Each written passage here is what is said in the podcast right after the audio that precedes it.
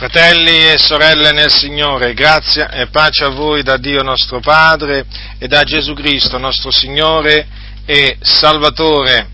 Nella mia precedente predicazione confutatoria vi ho spiegato appunto, cioè ho cominciato a spiegarvi a cosa porta il rigetto del proponimento dell'elezione di Dio.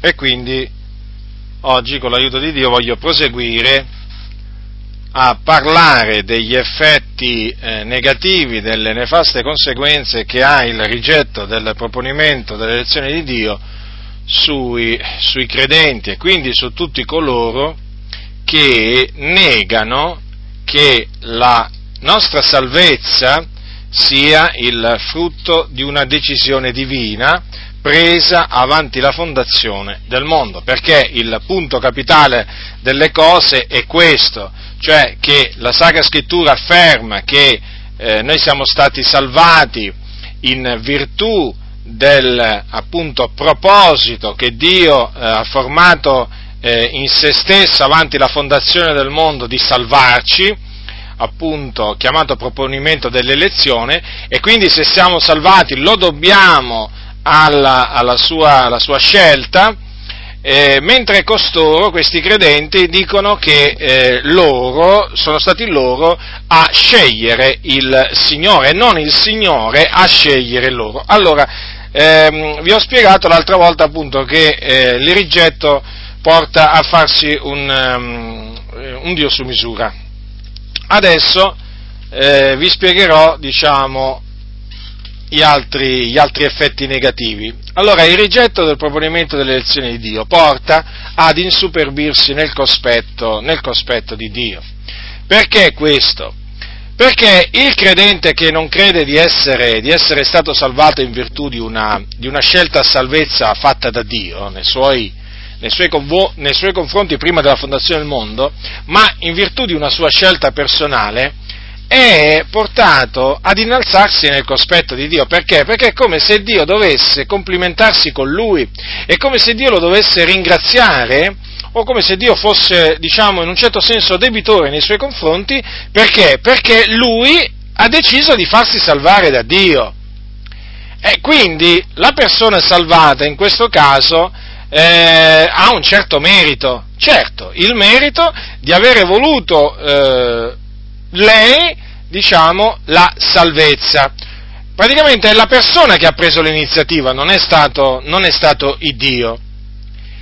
E dunque questa è superbia, questo è un sentimento di superbia che la Bibbia condanna, perché voi sapete che la superbia precede la rovina. In effetti le persone che si sono rovinate prima si sono insuperbite, e voi sapete che il Signore verso i superbi, sapete cosa fa il Signore verso i superbi? La Bibbia dice infatti che Dio resiste ai superbi, quindi si oppone ai superbi. Infatti voi sapete che chiunque si innalzerà nel cospetto di Dio sarà abbassato. La superbia della vita non è dal Padre ma è dal mondo, e quindi dobbiamo tenere bene a mente che questa superbia provoca dei danni nel credente, perché lo porta a credere che alla fine non è stato salvato totalmente per grazia. Cosa dice invece la Sacra Scrittura? Questo lo troviamo scritto agli Efesini, al capitolo 2, versetto 8. Poiché gli è per grazia che voi siete stati salvati, mediante la fede, ciò non viene da voi, è il dono di Dio, non è in virtù d'opera affinché ognuno si glori. Vedete dunque la Scrittura con quale chiarezza dice che noi siamo stati salvati per grazia, non in virtù d'opere, quindi non in virtù di meriti, quindi non possiamo accampare nessun merito nel cospetto del Signore, perché quello che abbiamo ricevuto, lo abbiamo ricevuto per grazia, totalmente per grazia. Quindi senza alcun merito umano da parte nostra. Qualche tempo fa un fratello mi raccontava che mentre parlava con un fratello che non credeva nel proponimento dell'elezione di Dio, a un certo punto questo se n'è uscito con questa frase, ma dice allora che è una grazia? Cioè questa reazione sembrerà, come dire, forse incredibile ad alcuni, ma non dovrebbe esserlo, e devo dire che ci credo perfettamente, pienamente, che costui abbia risposto così. Perché?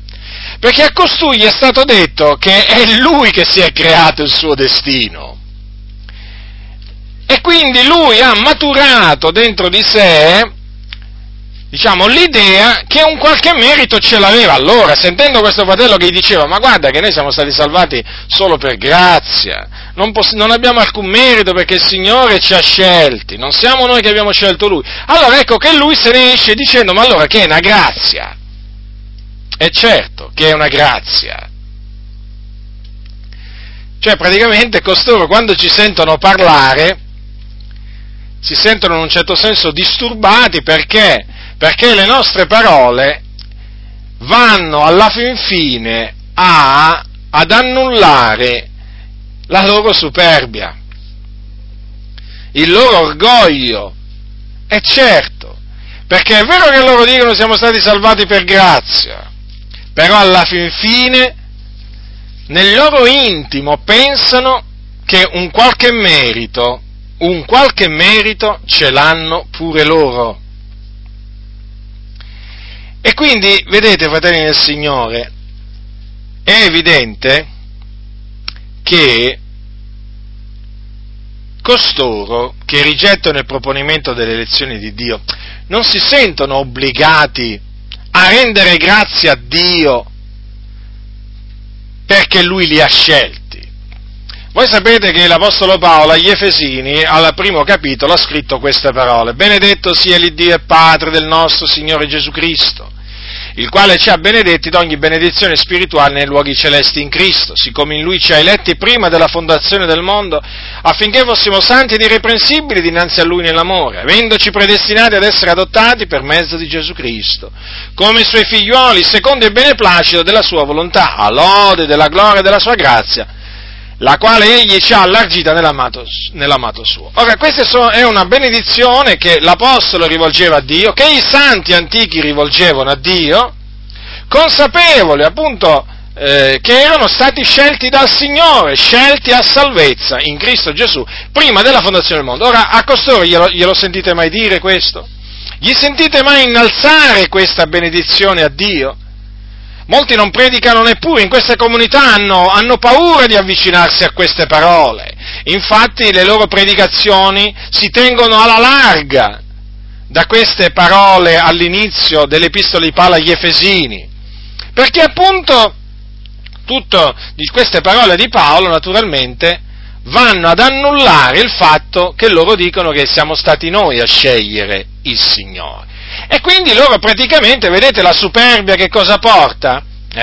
A non benedire il Dio nella maniera in cui facevano gli apostoli e i santi antichi. Non è una cosa da poco, fratelli, questa, Non è una cosa da poco. Perché tutte queste cose sono state scritte per nostro ammaestramento. E noi siamo chiamati a mettere in pratica le cose che sono scritte. E dunque, vedete, la superbia che cosa porta? Come anche quei pastori che non credono nel proponimento delle elezioni di Dio, diciamo, non si sentiranno spinti a ringraziare Dio per i fratelli nella maniera in cui faceva, per esempio, l'Apostolo Paolo. Cosa diceva, per esempio, l'Apostolo Paolo ai santi di Tessalonica? Ma noi siamo in obbligo di rendere del continuo grazie di voi a Dio, fratelli amati dal Signore, perché Dio, fin dal principio, vi ha eletti a salvezza mediante la santificazione nello spirito e la fede nella verità. Vedete dunque gli apostoli, e non solo Paolo, perché dice noi siamo in obbligo di rendere del continuo grazie di voi a Dio, fratelli amati dal Signore. E chi erano? Erano Paolo, Silvano e Timoteo, che erano tutti e tre apostoli del Signore. Vedete dunque che cosa facevano? Che ringraziamento innalzavano a Dio gli apostoli, per coloro, perché è chiaro che gli apostoli non è che rendevano grazie in questa maniera solo per i santi di Tessalonica. In questa epistola c'è scritto così, ma è evidente che nelle loro preghiere si sentivano in obbligo di rendere grazie a Dio del continuo per i fratelli proprio per questa ragione, ma per tutti, per quelli di Colosse, per quelli di Corinto, e così via. Dunque, vedete, questo manca in quei pastori o predicatori che rifiutano il proponimento dell'elezione di Dio. E anche questo è una cosa grave, perché ogni servo del Signore dovrebbe imitare gli apostoli. L'Apostolo Paolo un giorno ha detto di essere suo imitatore, cioè bisogna imitarlo, ha dato questo comando l'Apostolo Paolo, è un comando, ascoltate, ha detto siate miei imitatori come anch'io lo sono di Cristo. Allora, se bisogna essere imitatori di Paolo, allora bisogna imitarlo pure anche nel modo in cui egli rendeva grazie a Dio. E allora, vedete, nel momento in cui si rigetta il proponimento dell'elezione di Dio, chiaramente non si sente la necessità di rendere grazie a Dio per i fratelli, perché Dio li ha fin dal principio eletti a salvezza. Vedete dunque, come vi ho spesso detto, il rigetto di qualsiasi dottrina biblica porta inevitabilmente a fare degli errori, porta inevitabilmente a dover trascurare certi versetti della Bibbia, certi modi di parlare, insomma, è inevitabile, fratelli. Il proponimento dell'elezione di Dio non è una dottrina da poco, fratelli. Alcuni veramente pensano che qui si stia parlando di una sorta di nostra opinione personale. Non stiamo parlando di una nostra opinione personale, stiamo parlando di una parte del consiglio di Dio. Ora, oltre che a insuperbirsi nel cospetto di Dio, il rigetto del proponimento dell'elezione di Dio porta i credenti ad insuperbirsi nei confronti dei loro simili. Certo, perché? Perché loro praticamente si sentono salvati grazie a una loro personale scelta. E quindi è inevitabile che sono trascinati ad innalzarsi sopra coloro che questa scelta non l'hanno fatta.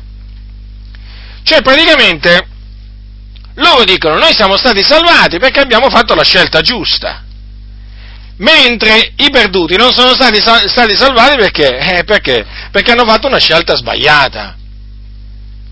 Si sa bene che nel mondo coloro che, hanno fatto delle scelte giuste si vantano nei confronti di quelli che non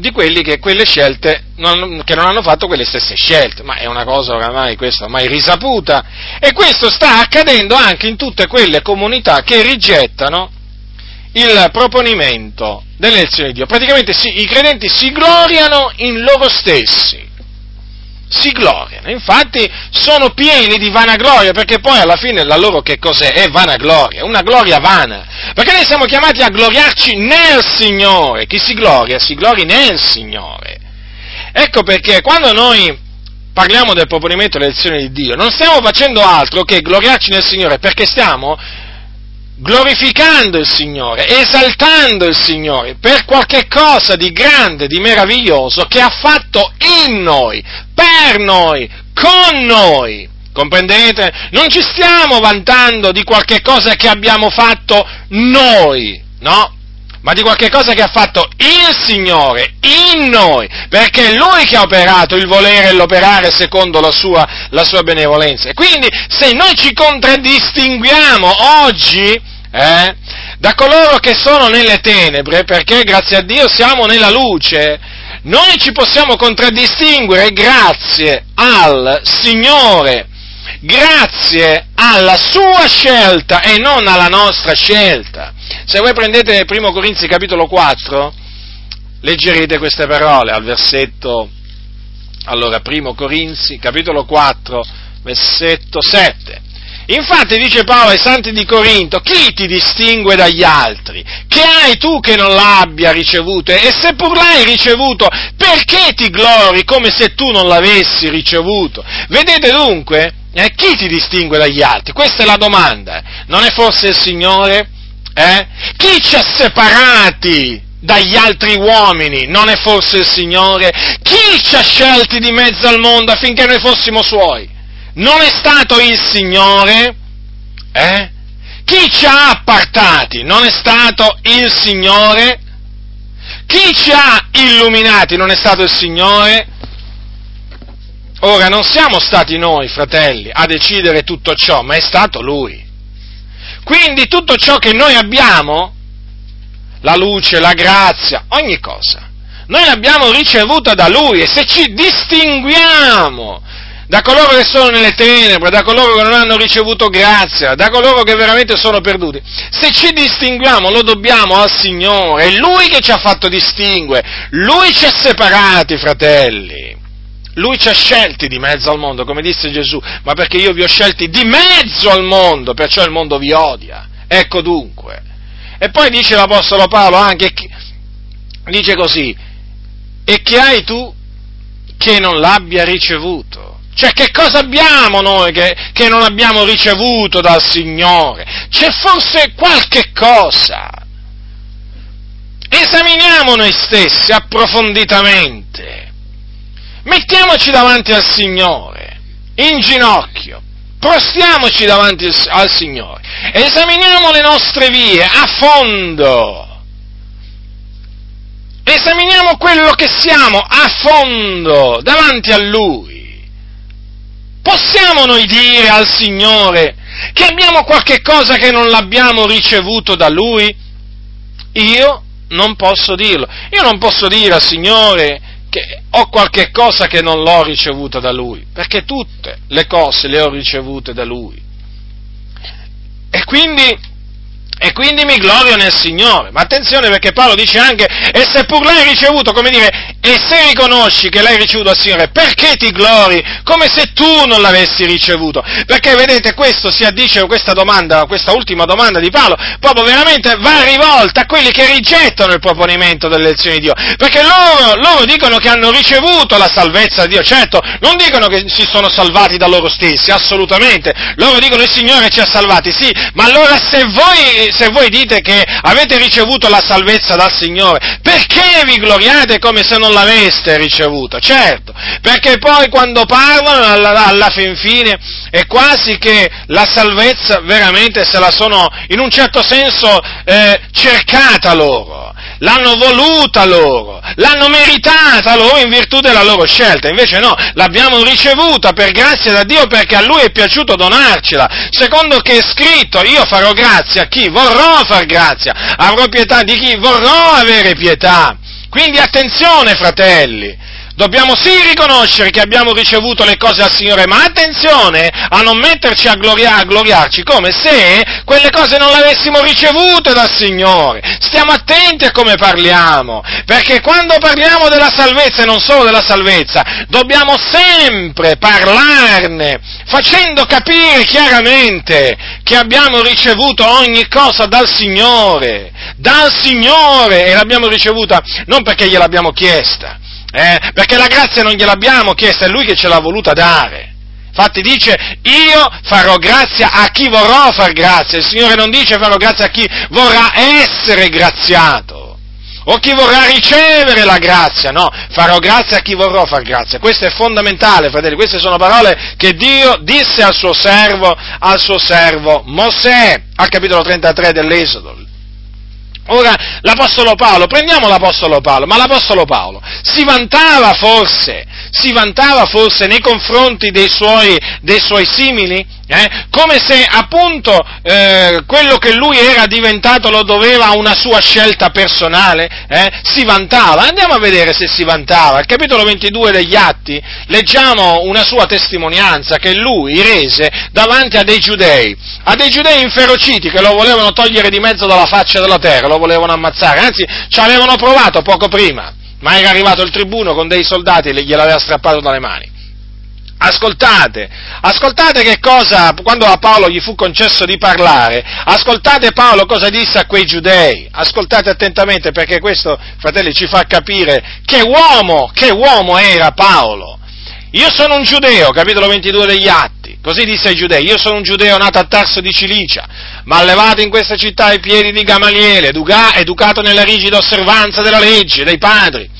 E fui zelante per la causa di Dio, come voi tutti siete oggi, e perseguitai a morte questa via, legando e mettendo in prigione uomini e donne, come me ne sono testimoni il sommo sacerdote e tutto il concistoro degli anziani, dai quali, avendo pure ricevuto lettere per i fratelli, mi recava a Damasco, per menare legati a Gerusalemme anche quelli che erano quivi, perché fossero puniti. Ora avvenne che mentre ero in cammino e mi avvicinavo a Damasco, sul mezzogiorno, di subito dal cielo mi folgoreggiò d'intorno una gran luce e cadde in terra e udì una voce che mi disse: Saulo, Saulo, perché mi perseguiti? E io risposi: chi sei, Signore? Ed egli mi disse: io sono Gesù il Nazareno che tu perseguiti. Or coloro che erano meco videro ben la luce, ma non udirono la voce di colui che mi parlava. E io dissi: Signore, che debbo fare? E il Signore mi disse: levati e va a Damasco, quivi ti saranno dette tutte le cose che ti ho ordinato di fare.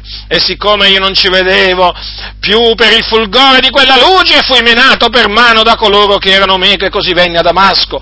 Ora un certo Anania, uomo pio secondo la legge, al quale tutti i giudei che abitavano quivi rendevano buona testimonianza, venne a me e, standomi vicino, mi disse: fratello Saulo, recupera la vista. E io in quell'istante recuperai la vista e lo guardai, ed egli disse: l'Iddio dei nostri padri ti ha destinato a conoscere la sua volontà e a vedere il giusto e a udire una voce dalla sua bocca, poiché tu gli sarai presso tutti gli uomini un testimone delle cose che hai vedute e udite. Ed ora che indugi, levati e si battezzate, lavate dei tuoi peccati, invocando il suo nome. Allora, fratelli, mettetevi al posto di quei giudei che ascoltarono questo uomo chiamato Paolo da Tarso. Ora, voi potreste dire che quell'uomo si è vantato, abbia fatto capire di avere scelto lui il Signore. Badate, stava parlando a persone del mondo, perché questi erano, quantunque fossero giudei di nascita, chiaramente erano sotto la potestà delle tenebre. Non credevano che Gesù era il Messia, questi giudei a cui lui parlò. Allora, voi potreste dire che nel sentire quell'uomo, praticamente quell'uomo fece capire di avere scelto lui il Signore, ma a me non mi pare assolutamente. Infatti, vedete, lui racconta proprio la sua testimonianza e si evince che è stato il Signore a scegliere lui. Il Signore gli è apparso in visione, gli ha parlato, gli ha detto quello che doveva fare, praticamente gli ha detto di andare a Damasco. E poi gli ha mandato Anania. Infatti fu il Signore poi a apparire a Anania e dirgli appunto di andare da Saulo, secondo un'altra, quello che dice Luca al capitolo 9 degli Atti degli Apostoli. E Anania, quando andò da Paolo, cosa gli disse? Notate bene le parole di Anania: uomo pio, secondo la legge, l'Iddio dei nostri padri ti ha destinato a conoscere la sua volontà. Non mi viene in mente quell'espressione: il destino se lo crea l'uomo, che alcuni insensati hanno messo in giro per le chiese.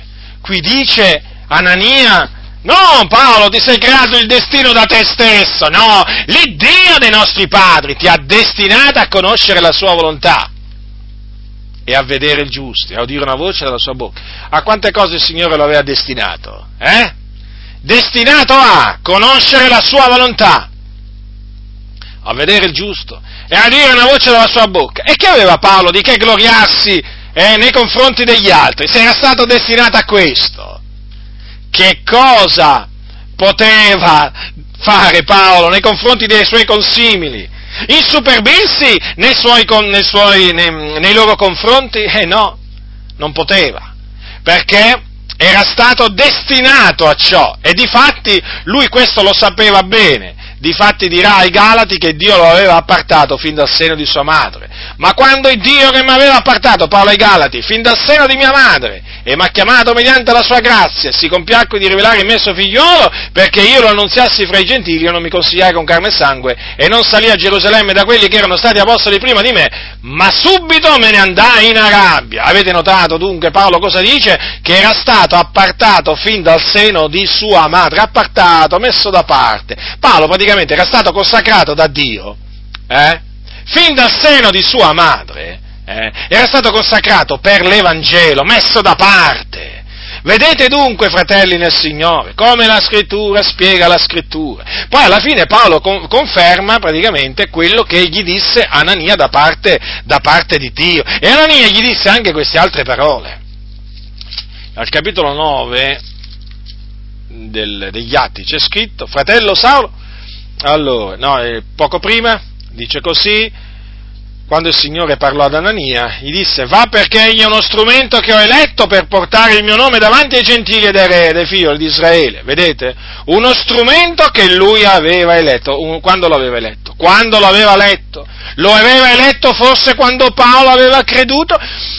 Lo aveva eletto quando Paolo, si era fatto battezzare in acqua? Quando lo aveva eletto? Quando lo aveva eletto? Lo aveva eletto, naturalmente, avanti la fondazione del mondo. Qui stiamo parlando di elezione, stiamo parlando di un'elezione da parte di Dio, appunto, nei confronti dell'elezione da parte di Dio verso questo uomo. Quindi vedete, fratelli e signori, Paolo non si insuperviva nei confronti dei suoi connazionali giudei che brancolavano ancora nel buio, perché sapeva che non era stato lui a scegliere il Signore, ma il Signore a scegliere lui. È chiaro? E difatti, sapete, quando si accetta il proponimento dell'elezione di Dio, ci si umilia. Quando lo si accetta, ci si umilia. Perché? Cioè, ci si umilia non solo nel cospetto di Dio, ma anche nel cospetto degli uomini. Perché? Perché si capisce appieno che quello che siamo lo dobbiamo solo al Signore. Non a una sorta di capacità, nostra, assolutamente una nostra scelta, ma solo veramente in virtù della scelta di Dio, dell'elezione di Dio.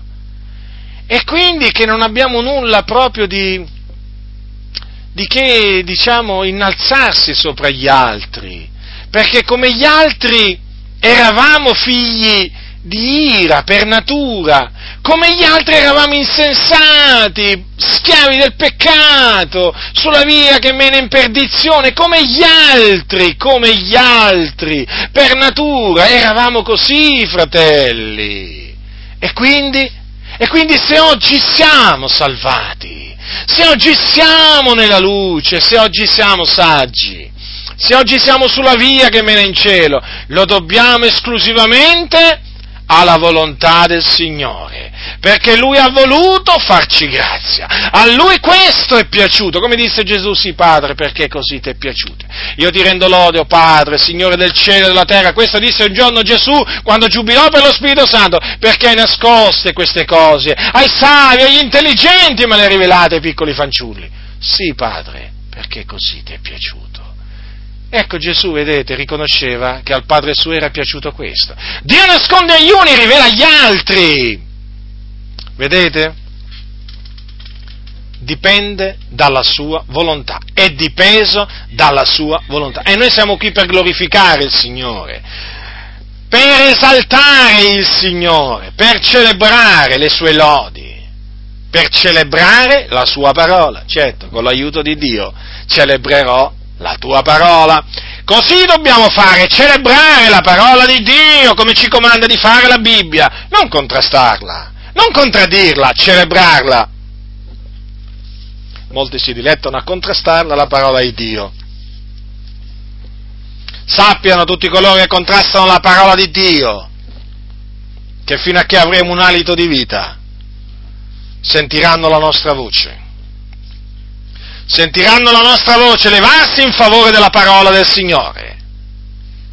E una volta che la sentiranno avranno la bocca chiusa, perché questo ci ha chiamati a fare il Signore, a turare la bocca ai cianciatori, ai ribelli e ai seduttori di menti, che abbondano nelle comunità, si moltiplicano, ma veramente sono tanti, sono veramente tanti. Comunque, noi abbiamo le armi della giustizia, e non importa quanto sono in numero, la parola di Dio è potente a turargli la bocca a tutti, contemporaneamente, perché la parola di Dio è la verità, e la verità c'ha una proprietà, ce ne ha tante, ma comunque ce n'è una che distrugge la menzogna.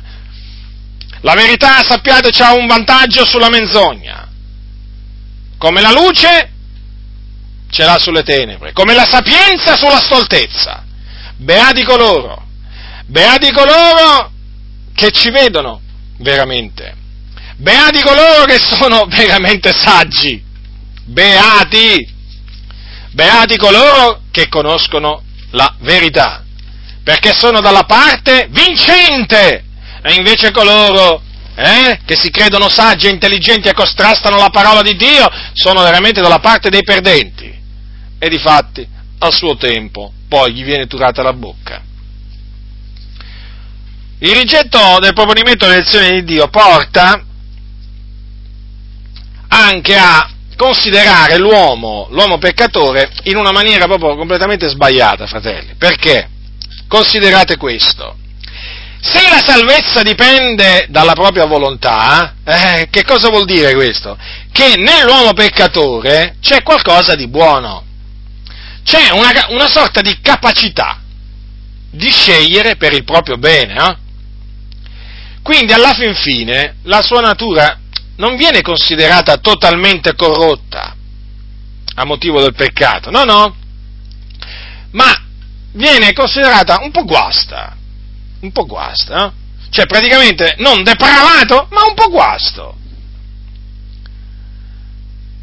perché l'uomo alla fin fine è in grado da se stesso di pervenire alla salvezza, lui c'ha il libero arbitrio, così lo chiamano, quindi basta che lo vuole e può salvarsi, Quindi praticamente basta volerlo e si può essere salvati, perché alla fin fine il messaggio di costoro è questo, Quindi praticamente il ravvedimento, la fede, che cosa sono per costoro? Sono una sorta di tesoro nascosto dentro, che noi dovremmo in un certo senso aiutare i peccatori a scoprire. A me sembrano veramente certi predicatori, chiamiamoli così, non si dovrebbero chiamare così, comunque, assomigliano ai promotori del movimento del potenziale umano, che praticamente è molto diffuso nel New Age, o nella New Age, alcuni la chiamano così, nella nuova era, il movimento della nuova era, perché praticamente cosa fanno le varie sette, del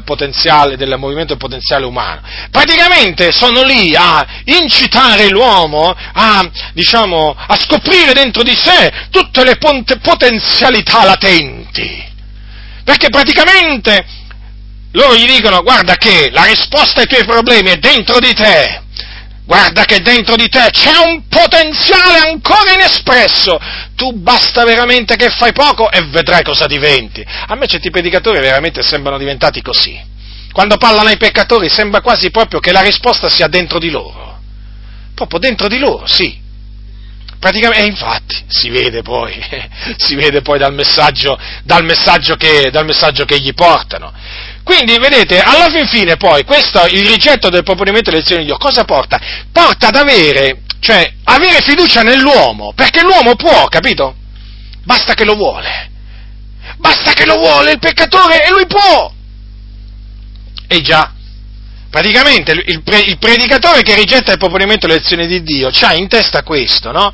Che praticamente colui che c'ha davanti può in ogni caso, in ogni momento, ravvedersi, credere, perché dipende da lui, ma che dice la Sacra Scrittura a proposito della natura dell'uomo? Fratelli nel Signore, questo è un punto importante, la natura dell'uomo è depravata, completamente depravata, i disegni del cuore dell'uomo, la Bibbia dice, sono malvagi sin dalla sua fanciullezza, l'uomo è stato formato nell'iniquità, nostra madre, vi ricordo, ci ha concepiti nel peccato, E quando dice la Bibbia che tutti si sono corrotti, vuol dire che tutti si sono corrotti, che non v'è alcuno che faccia il bene. D'altronde non v'è alcun bene, come diceva Paolo, no? Nella mia carne, dice, non c'è alcun bene, è proprio così. Quindi quale bene andiamo a cercare o a fare risvegliare nei peccatori? Non c'è alcun bene in loro.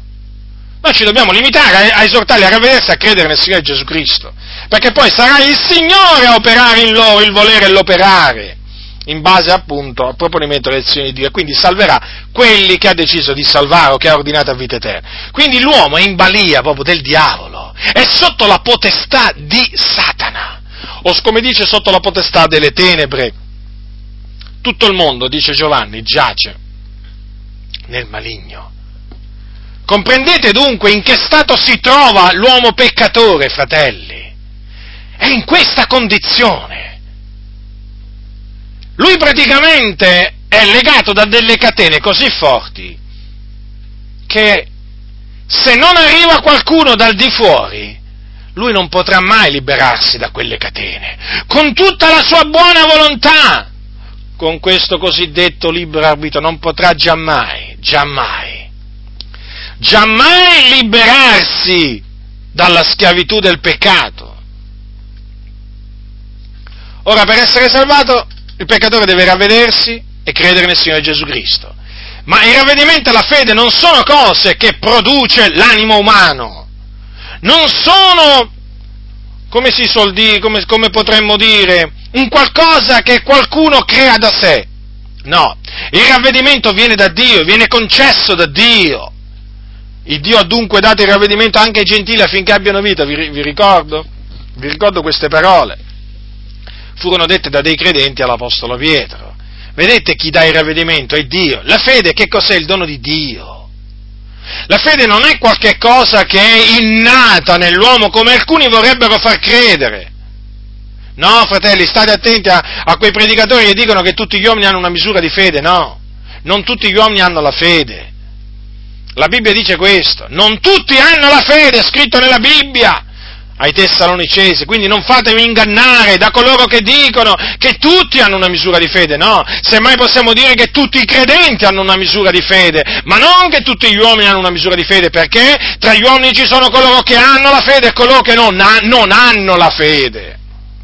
Allora la fede viene dal Signore, quindi se uno, anche la fede viene dal Signore, quindi se uno si ravvede e crede nel Signore Gesù Cristo, e perché il Signore ha voluto dargli il ravvedimento, è la fede. Chi ti distingue dagli altri? Che hai tu che non l'hai ricevuto? Diceva l'Apostolo Paolo, come vi ho detto prima. Vedete dunque, fratelli, nel Signore l'uomo proprio non ha nulla in sé tramite cui può essere salvato. Nulla! E quindi è Dio. Alla fin fine dobbiamo sempre fare capo a Dio. Se l'uomo può essere salvato, se l'uomo viene salvato, lo deve esclusivamente a Dio, perché Dio gli dà il ravvedimento e gli dà la fede. Quindi, gli viene dato all'uomo da Dio di credere. Ecco, gli viene concesso di credere. Praticamente gli viene data la capacità di credere, perché se può credere lo deve, perché il Signore lo mette in grado appunto di credere. E quindi non è l'uomo che sceglie di ravvedersi, di credere, no, ma è il Signore. Non siete voi che avete scelto me, ma sono io che ho scelto voi, dice il Signore Gesù. Ancora oggi lo dice. E vi riconfermo che queste parole, quando vengono interpretate da alcuni, no, nel senso che il Signore in quel caso parlò del ministerio, no, diciamo di apostolo che aveva dato ai 12, badate che non è così, perché quantunque è naturalmente anche il ministero, chiaramente, che uno svolge è frutto della scelta di Dio, non è che qui adesso un credente sceglie lui quale ministero, anche se chiaramente anche qui il potente cosiddetto libero arbitro dell'uomo gli fa fare pure questo, perché oggi ormai sono i credenti che scelgono il ministero. Come? È come se il Signore gli dicesse: scegli tu, dai. Ma quando mai? Chi scelse Paolo appunto nell'ufficio di apostolo, nell'ufficio di dottore? Fu il Signore. Quindi, quantunque, chiaramente è il Signore che sceglie di far fare a uno l'apostolo, a un altro il dottore e così via, è evidente questo. Ma qui il Signore parlava di una scelta a salvezza. Infatti, poi poco più avanti cosa gli dice ai suoi discepoli? Ma perché non siete del mondo? Ma io vi ho scelti di mezzo al mondo, perciò vi odia il mondo. Vedete? Parlò di una scelta di mezzo al mondo, è chiaramente una scelta a salvezza. Vi dico queste cose, fratelli, affinché sappiate come rispondere a questi sofisti, a questi abili parlatori, che sanno confondere la mente, dei credenti, ma grazie al Signore che loro la sanno confondere, però c'è chi la sa veramente rischiarare, no? C'è chi la illumina poi la mente. Confondete, tanto arriva il Signore, a suo tempo arriva il Signore. E quando arriva il Signore la nebbia sparisce, le tenebre svaniscono. Oh, quando arriva il Signore avvengono cose meravigliose che poi fanno digrignare i denti, Fanno digrignare i denti a costoro. Allora, ti hanno fatto il lavaggio del cervello, poi dicono. Ma quale lavaggio del cervello? Ti sei sviato, ma quale sviamento? Siete voi che sviate le anime, siete voi che fate il lavaggio del cervello, noi non facciamo nessun lavaggio del cervello. Comunque sia, anche se abbiamo ricevuto un lavaggio del cervello, vi posso assicurare che questo lavaggio del cervello è stato fatto dal Signore, quindi è un buon lavaggio. Se c'è un lavaggio del cervello invece veramente pessimo è quello che fate voi alle anime. Quindi se la mettiamo su questo piano, vi posso dire che se qualcuno mi ha lavato il cervello è stato il Signore. E sapete, quando il Signore, tra virgolette, ci lava il cervello, vi posso dire che fa un'opera potente nella nostra vita, ci dà la mente di Cristo, ci rinnova la mente, lo spirito della nostra mente. Invece il vostro cosiddetto lavaggio del cervello, voi confondete le menti delle persone, voi fate spiombare le persone in una confusione totale! Ma grazie a Dio veramente che il Signore veramente tira fuori le anime da questa confusione, le tira fuori Lui sa come fare. Vedete, quindi non siamo noi che abbiamo scelto il Signore, è vero, il Signore disse quelle parole, no? Però sembra in effetti nella Bibbia che siano stati gli apostoli a scegliere il Signore, e in effetti è così. Guardate, c'è scritto per esempio a proposito di Andrea e di quell'altro discepolo di Giovanni, no? Che si misero a seguito di Gesù, ascoltate cosa c'è scritto. Capitolo 1 di Giovanni, dal versetto 35. Il giorno seguente Giovanni era di nuovo là con due dei suoi discepoli e, avendo fissato lo sguardo su Gesù che stava passando, disse: Ecco l'agnello di Dio. E i suoi due discepoli, avendolo udito parlare, seguirono Gesù. E Gesù, voltatosi, osservando che lo seguivano, domandò loro: Che cercate? Ed essi gli dissero: Rabbi, che interpretato vuol dire maestro, ove dimori? Egli rispose loro: venite e vedrete. Essi dunque andarono e videro ove dimorava e stettero con lui quel giorno. Era circa la 10:00. Avete notato qua? Uno di questi era Andrea, il fratello di Pietro, che poi andò a chiamare Pietro e lo menò Gesù. Ora, qui pare in effetti che l'iniziativa sia stata presa dagli uomini, non dal Signore. Ma fratelli, è qui che bisogna stare attenti. Sembra che sia stata presa dagli uomini, ma non è stata presa dagli uomini, altrimenti Gesù poi non poteva dire agli stessi Andrea e Pietro, perché appunto poi Andrea andò a chiamare Pietro e lo menò a Gesù, altrimenti non gli avrebbe potuto dire: non siete stati voi che avete scelto me, ma sono io che ho scelto voi. Quindi è vero che apparentemente quando uno si mette a seguito di Gesù sembra che sia stato in virtù della sua volontà, in virtù del suo cosiddetto libero arbitrio e così via, ma è solo un'apparenza, fratelli, perché dietro quell'essersi messo a seguire Gesù c'è un'opera potente di Dio. D'altronde Gesù un giorno disse: ognuno viene a me se non che il Padre, il quale mi ha mandato, lo attiri. Se non gli è dato dal Padre, vedete? Dunque, vedete, a costoro fu dato di andare a Gesù. Quindi se andarono a Gesù fu perché il Padre li attirò a Gesù. Certo, ognuno può venire a me, ascoltate, se Gesù ha detto queste parole, questo vale anche per Andrea e Pietro, non vi pare? Non vi pare, fratelli? Infatti, Cosa ha detto Gesù? Eh? Gesù ha detto: "Niuno può venire a me se non che il Padre, il quale mi ha mandato, lo attiri". Allora, nessuno, ha detto Gesù, nessuno può venire a me se non che il Padre, il quale mi ha mandato, lo attira. E quindi anche Andrea e Pietro, per forza di cose, devono essere andati a Gesù, perché il Padre li attirò a Gesù. Però vedete, qui nel racconto che fa Giovanni sembra che furono loro praticamente a decidere di andare a Gesù. Quindi ci andarono di loro volontà e così via. No, fu il Padre, chiaramente, fu il Dio Padre ad attirarli a Gesù, come solo il Padre può fare ed è in grado di fare. Quindi attenzione a non farci ingannare dalla vana apparenza, fratelli, perché io rifletto per esempio alla mia conversione, il giorno che sono andato a Gesù. Apparentemente è vero, sono stato io che ho voluto andare a Gesù, poi se ci rifletto bene però, allora cosa succede? Succede che dico, ma è come dice la Bibbia, no? È Dio che mi ha attirato a Gesù, quindi io sono potuto andare a Gesù perché il Padre mi ha attirato a Gesù. Se Gesù ha detto "Ognuno può venire a me se non che il Padre, il quale mi ha mandato, lo attiri", evidentemente noi dobbiamo credere a Gesù. Dunque, vedete, fratelli nel Signore, dobbiamo stare molto attenti, per quello bisogna tenere in particolar modo alla dottrina del proponimento dell'elezione di Dio, perché quando si rigetta veramente si cade in tanti errori. E vedete cosa succede? Che anche il fatto di vedere l'uomo in questa maniera sbagliata, praticamente che cosa li porta a questi? Ad avere fiducia non nella potenza di Dio, ma in una sorta di potenza o capacità, chiamatela come volete, innata nell'uomo. Praticamente cosa succede? Che coloro che rigettano il proponimento delle azioni di Dio non hanno fiducia nella volontà sovrana di Dio, ma nella volontà sovrana dell'uomo. Attenzione! Ho messo proprio questo sovrana perché loro praticamente ormai la volontà dell'uomo l'hanno messa sul trono, è diventata una volontà sovrana, non si discute con loro, quando si deve parlare della volontà dell'uomo, per loro è sovrana, comprendete?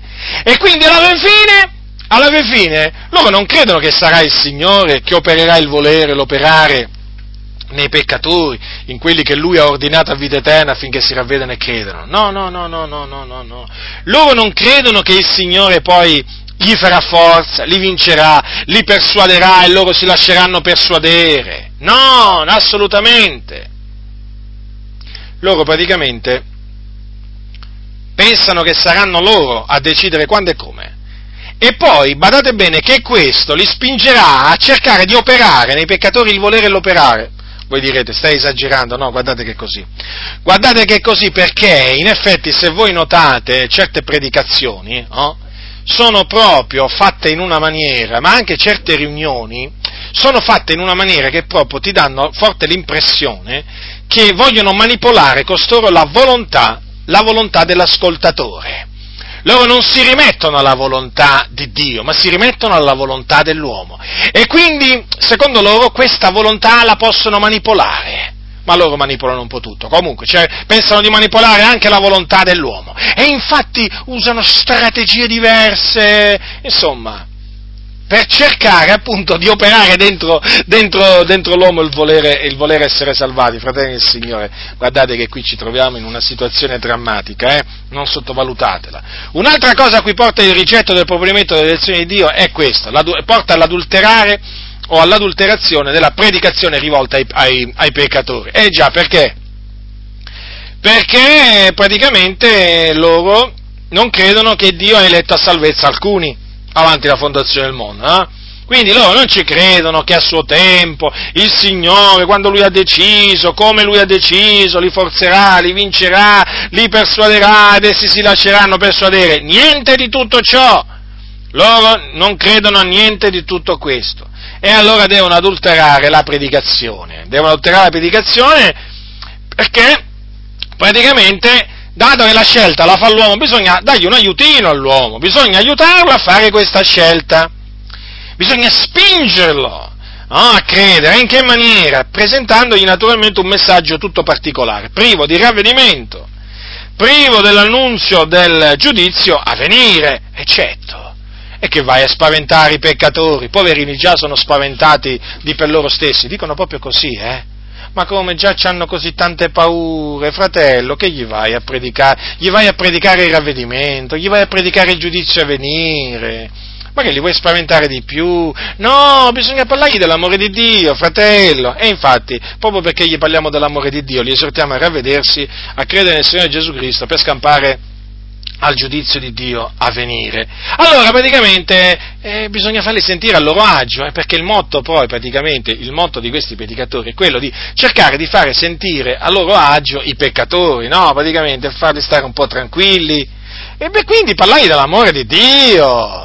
Dio ti ama, Gesù ti ama, alcuni ci aggiungono da morire, no, perché alcuni chiaramente ci devono mettere il peso, un altro peso ancora superiore, perché non sono contenti di dire ai peccatori Gesù vi ama, ma ci devono pure mettere Gesù vi ama da morire, che si può prestare naturalmente a due interpretazioni, ma comunque, guardate fratelli, ormai qui ci troviamo proprio veramente all'elogio dell'insensatezza umana, cioè proprio veramente, oramai ho notato questo, che proprio la sapienza di Dio viene disprezzata, l'insensatezza umana, la follia umana proprio viene elogiata, presa ad esempio, sì, perché poi questi qua hanno un ministero, poi questi sono quelli che cercano la salvezza del loro paese, dell'Italia, del mondo, e vengono presi ad esempio, proprio questi appunto che portano questo messaggio adulterato, annacquato ai peccatori. Certo, non bisogna spaventarli i peccatori, no? E quindi chiaramente il messaggio è un messaggio blando. Togliete dalla predicazione il ravvedimento, il giudizio a venire, fratelli nel Signore. È come aggiungere, diciamo, al vino tanta acqua. Stessa cosa, si annacqua il messaggio. È così.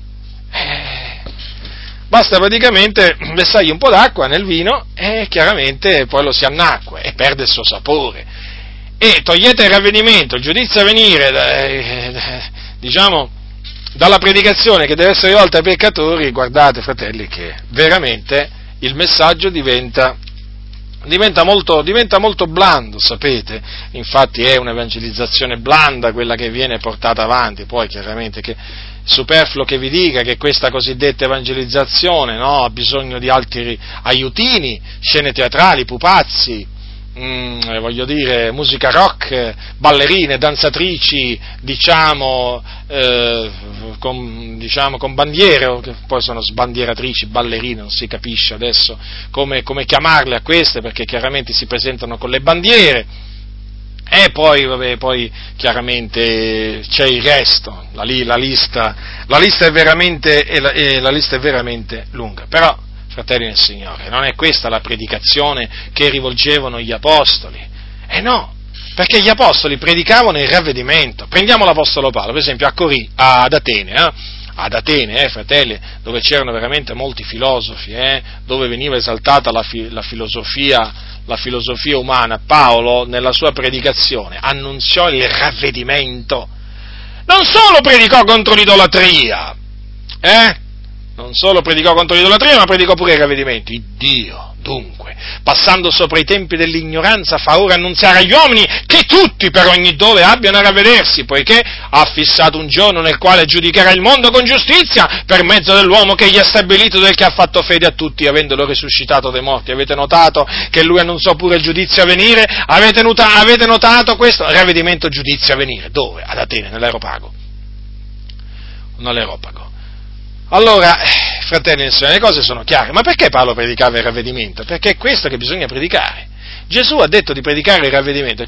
Alcuni si offendono quando io gli dico che il messaggio che devono portare i peccatori non è Gesù vi ama o Gesù ti ama, con o senza, diciamo, da morire, quello oramai. Ma ravvedetevi e credete all'Evangelo. Ma io voglio dire a costoro, ma la Bibbia la leggete?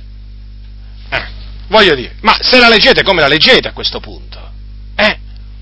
Perché Gesù, poco prima di essere assunto in cielo, ha detto queste parole ai suoi, così è scritto, che il Cristo soffrirebbe e risusciterebbe dai morti il terzo giorno, e che nel suo nome si predicherebbe ravvedimento e remissione dei peccati a tutte le genti, cominciando da Gerusalemme. E allora, se bisogna predicare nel nome di Cristo il ravvedimento alle persone, bisogna predicarlo. L'apostolo faceva questo, gli apostoli facevano questo, anche Pietro faceva ravvedetevi, era questo il comando che veniva rivolto ai peccatori, naturalmente seguito dall'altro comando, credete nell'Evangelo, credete nel Signore Gesù Cristo. Quindi, voglio dire, stiamo semplicemente annunziando, proclamando quello che dice la parola del Signore. Ma Gesù che messaggio portava ai peccatori? Che messaggio portava ai peccatori? Ma riflettete, Gesù andava in giro a dire io vi amo da morire? O Dio vi ama? Provatemi questo, con la Bibbia. No, Gesù portava un altro messaggio, ravvedetevi e credete all'Evangelo. Quindi, di che cosa si scandalizzano costoro? Ma di che cosa si scandalizzano? Per quanto riguarda il giudizio a venire, Gesù lo annunziò. Guardate che gli insegnamenti di Gesù sono pieni di avvertimenti sui castighi di Dio, sul giudizio a venire. Io ne ho scelto, tra questi ammonimenti, ho scelto quello che è scritto in Matteo, capitolo 11, dal versetto 20. Allora egli prese a rimproverare le città nelle quali era stata fatta la maggior parte delle sue opere potenti, perché non si erano ravvedute. Guai a te, Corazin, guai a te, Betsaida, perché se in Tiro e Sidone fossero state fatte le opere potenti compiute fra voi, già da gran tempo si sarebbero pentite con cilicia e cenere. Però io vi dichiaro, nel giorno del giudizio, la sorte di Tiro e di Sidone sarà più tollerabile della vostra, e tu, o Capernaum, sarai tu forse innalzata fino al cielo? No, tu scenderai fino nell'Ades, perché se in Sodoma fossero state fatte le opere potenti compiute in te, ella sarebbe durata fino ad oggi. Però io lo dichiaro, nel giorno del giudizio, la sorte del paese di Sodoma sarà più tollerabile della tua. Quindi vedete che qui il Signore ha parlato del giorno del giudizio, ma anche ha parlato dell'Ades. Gli disse a Capernaum, no, tu scenderai fino nell'Ades. L'Ades è il soggiorno dei morti, dove arde appunto un fuoco non attizzato da mano d'uomo, ma è pur sempre un fuoco, e dove le anime sono tormentate da quel fuoco. Infatti Gesù questo lo ha dimostrato nella storia del ricco e del Lazzaro, che anche lì naturalmente vedete che il Signore ha annunziato la punizione che aspetta coloro che rifiutano di ascoltare la parola del Signore. Ecco, dunque Gesù annunziava il giudizio a venire, l'ira di Dio, certo, è come se l'annunziava. Ma io vi voglio ricordare che Gesù, quando parlò della distruzione di Gerusalemme, disse così al capitolo 21 di Luca: quando vedrete Gerusalemme circondata da eserciti, sappiate allora che la sua desolazione è vicina. Allora quelli che sono in Giudea fuggono ai monti, e quelli che sono nella città se ne partono, e quelli che sono per la campagna non entrino in lei, perché quelli sono giorni di vendetta, affinché tutte le cose che sono scritte siano adempite.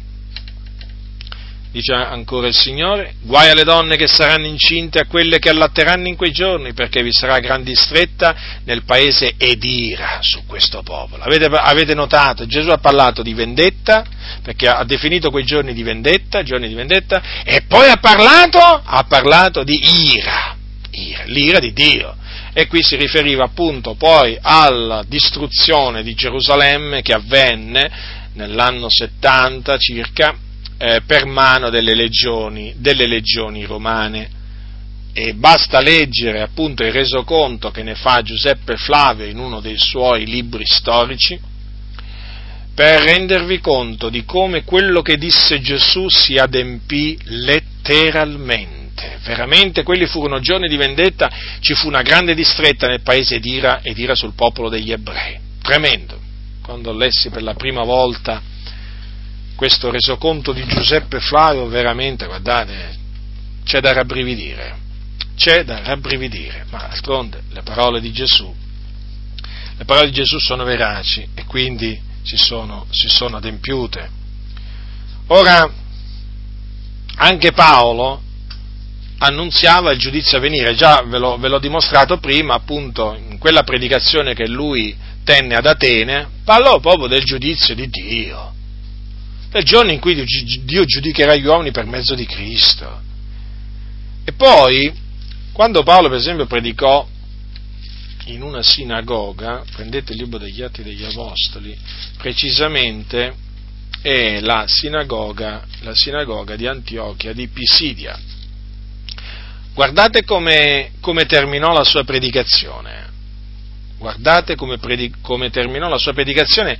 Predicazione, badate, che fu tenuta in una sinagoga, quindi praticamente c'erano ad ascoltarlo i giudei e anche dei proseliti.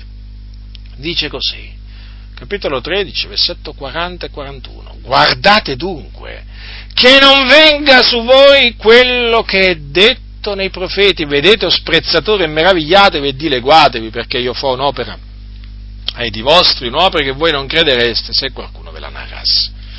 Vedete, fratelli, gli apostoli non avevano timore di annunziare il giudizio a venire agli uomini, perché loro non si creavano questo problema: ma magari non mi ascolta, magari mi rigetta, magari mi caccia via. No, assolutamente, perché loro credevano nel proponimento delle azioni di Dio. Quando Paolo comparve davanti al governatore Felice, no? Perché Felice lo mandò a chiamare, sapete cosa c'è scritto? Che ragionando Paolo, sì, era il governatore Felice, ma ragionando Paolo di giustizia, di temperanza e del giudizio a venire, Felice tutto spaventato replicò: per ora vattene, e quando ne troverò l'opportunità ti manderò a chiamare. Avete notato? Paolo gli parlò di temperanza, giustizia e quindi anche del giudizio a venire. Si spaventò Felice, sì, c'era da spaventarsi. I peccatori veramente, quando sentivano Paolo, si spaventavano, è assicurato questo, infatti lo mandò via. Di che cosa si preoccupò Paolo? Pensò forse: ma se gli parlo così poi questo si spaventa, poverino, già c'ha le sue paure nella sua vita, un'anima preziosa agli occhi del Signore, il Signore lo vuole salvare, come parlano alcuni oggi. No. Paolo predicava, poi il Signore salvava, e ancora oggi bisogna fare così: noi dobbiamo predicare, poi il Signore salva lui quelli che vuole salvare, che ha deciso di salvare. È chiaro che è collegato appunto al fatto che il messaggio viene adulterato, il messaggio rivolto ai peccatori, quindi l'evangelizzazione, c'è anche, diciamo, un'altra conseguenza, praticamente, che è questa: che il rigetto dell'elezione porta ad adottare, a usare metodi di evangelizzazione moderni, li chiamo così, ma meglio definirli non biblici. Perché? Perché per la ragione che vi ho detto prima, perché costoro pensano di poter suscitare loro in un certo senso la voglia nelle persone di ravvedersi, e quindi li devono attirare in tutte le maniere a Gesù, perché sono loro che attirano a Gesù, lo dicono pure, noi dobbiamo attirare le anime a Gesù, noi attiriamo le anime a Gesù, e ci usano della musica rock, la musica rap, adesso è arrivata pure la musica rap, vabbè, ma ce ne sono, adesso è arrivato pure il flamenco cristiano, è arrivata la salsa cristiana, ormai cos'è che non hanno fatto diventare cristiano oggi? Ben poco, ben poco, ma credo che col passare del tempo renderanno cristiana anche altre cose, perché oramai la strada è quella, fratelli, e c'è il teatro cristiano, poteva mancare il teatro cristiano? Ma che? I mimi cristiani, i pupazzi cristiani, li chiamano i puppets, no? C'è un termine inglese, no? I puppets. Quanto piacciono i puppets in molte comunità, sembra che non possono più vivere senza i puppets. E tutta questa, diciamo, tutti questi metodi non biblici, perché dicono che la metodologia, cioè il metodo che si usa per portare l'Evangelo al mondo, è influenzato dal mondo. Avete capito bene, sì. Costoro parlano di questa influenza del mondo sui metodi, e infatti si vede che influenza, certo, infatti queste comunità sono mondane, ma proprio mondane fino alle midolle. Il fatto è che non se ne rendono nemmeno conto. Quando gli dici siete mondani, si offendono. Ma come? Ma è come se voi incontrate una persona che è sporca, no? Piena di fango addosso, e gli dice: guarda che sei piena di fango. Oh, come ti permetti? Quello ti dice. Ma come ti permetti? Come mi permetto, quello è fango. Se è fango lo chiamo fango. Ci sono credenti che quando gli dice siete mondani si offendono, eppure sono così pieni di mondanità, no? Magari hanno l'orecchino, magari anche due, perché adesso sapete ci sono i rapper cristiani che hanno due orecchini, hanno la bandana, poi hanno un medaglione davanti, vestiti come i rapper, fanno tutte le mosse, tutte le facce, no? Storte, che fanno appunto i rapper, no? Quando gli dice a costoro siete mondani, questi si offendono. Sì, poi naturalmente ci sono quelli che si fanno pure i tatuaggi, perché esistono pure i tatuaggi cristiani adesso, eh? Per esempio, siamo più che vincitori in virtù di colui che ci ha amati. Tatuaggi, sì, tatuiamoci il corpo, no? Facciamoci un bel tatu, come lo chiamano in lingua inglese. Potevano mancare i tatuaggi cristiani. Poi naturalmente li incontrate con questi tatuaggi, naturalmente loro devono mettere in mostra naturalmente il loro corpo, perché poi è chiaro che chi se lo fa su un posto, chi se lo fa in un altro, ma anche quello per evangelizzare, perché c'è anche adesso è uscita fuori la moda di evangelizzare con i tatuaggi, no? Gesù ti ama, Dio amore, no? Scritto proprio sulla propria pelle, ma come? Voglio dire, il mondo deve essere evangelizzato, fratello, ti dicono, ogni metodo è buono, ogni metodo glorifica il Signore. Guardate, fratelli, a me i credenti che parlano in questa maniera fanno venire la nausea, ve lo dico, anzi, mi fanno venire di vomitare. Credetemi, ci sono credenti che hanno 70 anni, 40 anni, 50 anni di fede, dicono, non si sa nemmeno qua, non lo sanno nemmeno loro quanti anni di fede, alcuni pensano di essere nati proprio così, no, proprio pensano di essere nati credenti, comunque vi dicono, ma io ho 40 anni di esperienza nel Signore, ho 50 anni di ministero, e poi naturalmente vanno a elogiare il rapper di turno, no, vestito appunto come un delinquente, come veramente una persona stolta, no, vanno a elogiare le cose, le persone che disonorano il Dio, ma loro dicono basta che questo glorifica Dio, perché glorifica Dio? Perché glorifica Dio una persona vestita veramente da malvagio, da insensato? Glorifica Dio una persona che si fa i tatuaggi addosso? Eh?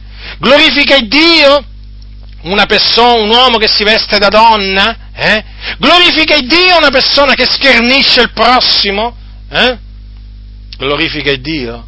Sto parlando per esempio dei, come si chiamano, i clown, perché adesso molti evangelizzano pure con i clown, esiste la clowneria, un particolare ministero, a sentire parlare costoro è molto potente, no? Praticamente evangelizzano vestiti da clown.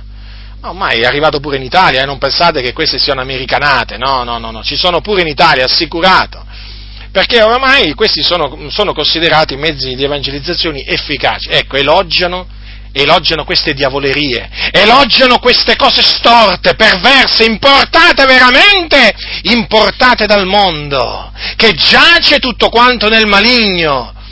E poi bisogna sentire credenti con i capelli bianchi che elogiano gli stolti, ma elogiateli. Almeno sappiamo che siete stolti pure voi. Secondo me è un bene che costoro, diciamo, parlano così si manifestano per quello che sono, ma anche che sono sempre stati, stolti. Perché lo stolto fa sfoggio della sua follia, gode della sua follia, non solo, pensa anche che la sua follia sia sapienza, pensate un po'. E vi dicevo appunto che quando io vedo credenti, con i capelli bianchi, comunque, anziani, no? Che arrivano a elogiare gli stolti, mi viene la nausea. Ma questo non viene solo a me, questo senso proprio di vomito a livello spirituale, di rigetto, viene a tutti quelli che amano e temono il Signore. Perché è evidente che le diavolerie non glorificano Dio, è evidente che la menzogna non glorifica Dio, è evidente che la mondanità non glorifica Dio, è evidente che il vestiario sconveniente sia per l'uomo che per la donna non glorifica Dio, è evidente che il parlare sconveniente non glorifica Dio, è evidente, ma per noi che ci vediamo, ma per costoro che hanno gli occhi chiusi, non è evidente. Gli è nascosto. Comunque tutte le cose che operano per il bene di quelli che amano Dio, è bene che in questo tempo appunto si manifestino sia i savi che gli stolti, così almeno tutti possono vedere quello che c'è veramente nel cuore di tanti, soprattutto di tanti che si credeva fossero savi. Quando ti dicono c'ho 40 anni di ministero, ma ne puoi avere pure 100, non significa niente. Bisogna avere timore di Dio. Non 50 anni di ministero, timore di Dio. Bisogna avere la sapienza di Dio per glorificare Dio. Non 50 anni di ministero, e che ministero poi? Ma ministerio di che?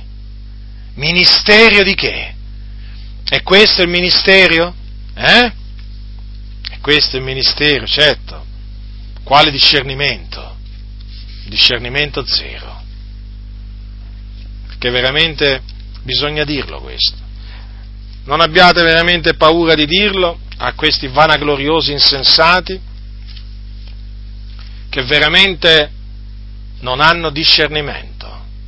Sono come dei bambini appena nati che non sanno discernere ancora la destra dalla sinistra. Diteglielo.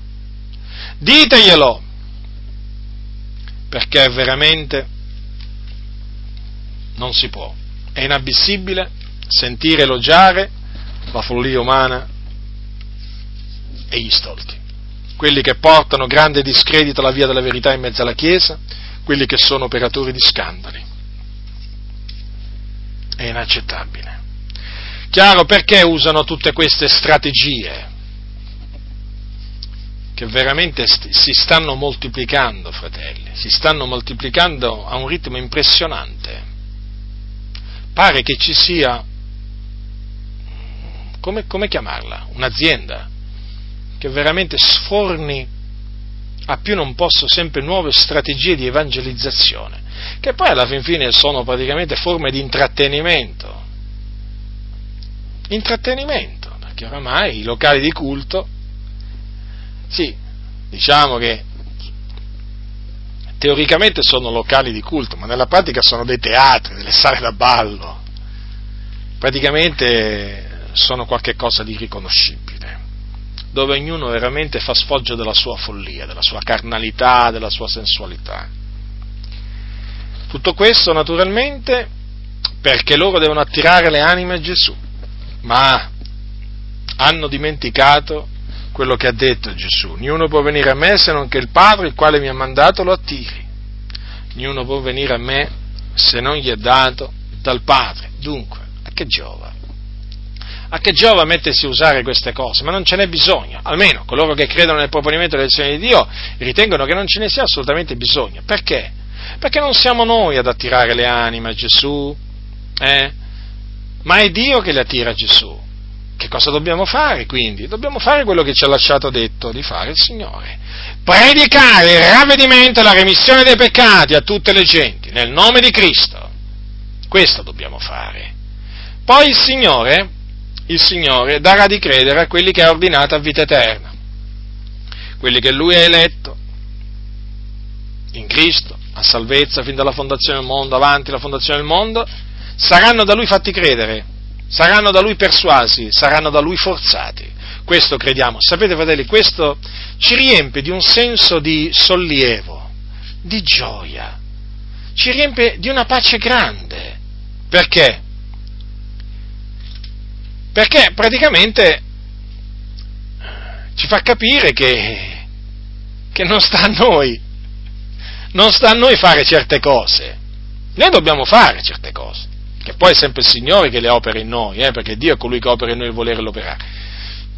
Ma ci fa stare tranquilli, perché alla fine sappiamo che le persone si convertiranno se il Signore gli darà la grazia di convertirsi.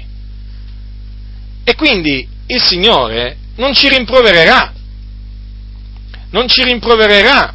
di non aver usato, di non esserci vestiti da clown, di non esserci fatti i tatuaggi addosso, non ci rimprovererà di non aver usato la musica rock per attirare le anime, non ci rimprovererà di non aver usato i puppets o di non aver fatto i mimi, il teatro, di non avere, addestrato un po' di ballerine, un po' di danzatrici, un po' di sbandieratrici, ma non ci rimprovererà di questo. A condizione che predichiamo il ravvedimento e la remissione dei peccati, con ogni franchezza, annunziando pure il giudizio a venire agli uomini. Il Signore non ci rimproverà di non avere fatto uso di queste diavolerie, di queste cose non bibliche. Non è una cosa bella da sapersi questa? Io sono felice Io sono felice di essere stato chiamato da Dio a predicare l'Evangelo e questo devo fare senza appunto utilizzare metodi che non sono biblici, e appunto ho la ferma fiducia e lo Spirito questo me lo attesta, che nel fare questo si fa quello che noi dobbiamo fare. Poi, naturalmente, il Signore farà quello che Lui solo può fare, cioè far crescere la parola. Come diceva Paolo ai Corinti, io ho piantato, Apollo ha annaffiato, ma è Dio che ha fatto crescere. Dio è ogni cosa, fratelli.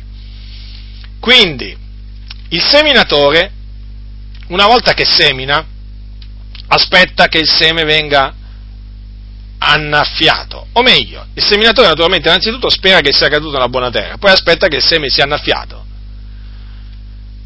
e che cresca, ma il seminatore sa bene che non è in suo potere far crescere il seme che ha seminato, perché questo spetta al Signore. Cosa deve fare quindi il seminatore? È giusto seminare, spargere il seme. Che deve fare il cristiano? Spargere il seme della parola di Dio, seminare, gettare il seme, senza fare altro. Pregare certamente per i peccatori evangelizzati e anche per quelli non evangelizzati da Lui, certo, e aspettare che il seme cresca. E chi lo farà crescere? Il Signore. Lo farà crescere il Signore, perché Lui appunto che fa crescere. È semplice, fratelli? Certo che è semplice. E questo ci riempie di gioia. E noi siamo grati al Signore veramente che ci ha dato la grazia di capire queste cose. Io confesso, e non smetterò mai di confessarlo, che all'inizio della mia conversione non la pensavo così.